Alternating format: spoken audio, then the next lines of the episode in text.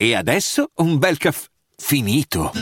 Perché rischiare di rimanere senza caffè quando puoi abbonarti a Caffè Borbone? Prezzi vantaggiosi, costi di spedizione inclusi, tante possibilità di personalizzazione e l'abbonamento lo sospendi quando vuoi. Decidi tu la frequenza, la qualità, scegli tra le cialde e capsule compatibili e crea il tuo mix di gusti e miscele.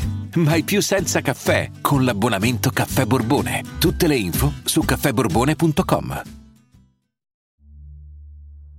Lo yokai di cui parliamo oggi sembra uscito da una creepypasta, eppure nel folklore giapponese è molto conosciuto.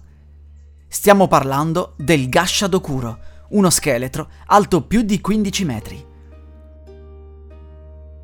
Le sue ossa sono formate da tutti coloro che sono morti per malnutrizione, ma questa incredibile creatura si può trovare solo dopo la mezzanotte in sentieri dove non esiste l'illuminazione. Se volete aggirarvi nei boschi e lontani dalle città, dovete quindi fare molta attenzione a questo temibile yokai. Il Gasha Dokuro raggiunge la vittima per poi staccare la sua testa.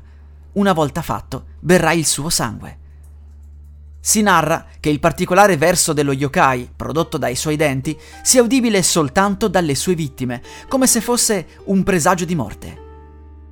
Ma è possibile fare qualcosa per difendersi? Purtroppo no. A quanto pare, il Gasha Dokuro è uno yokai invisibile ed immortale, non c'è alcun modo di scalfirlo. Le vittime che formano questa creatura sono per la maggior parte persone morte in epoca passata. Attualmente, infatti, sono poche le persone che in Giappone muoiono per malnutrizione, soprattutto rispetto al passato. Il Gasha Dokuro è destinato a cercare in tutti i modi nutrimento per il proprio corpo. Il problema è che non esiste un corpo, solo delle ossa, per cui si tratta della stessa maledizione dello zombie occidentale. Andare a caccia di cibo umano senza mai potersi sfamare. Non è facile trovare storie e leggende su questa creatura, ma pare che mille anni fa si sia parlato di un'evocazione di un Gasha Dokuro durante una ribellione contro il governo di un samurai di nome Taira no Masakado. Ad evocarlo fu la figlia, Takiyasha Hime, una famosa maga.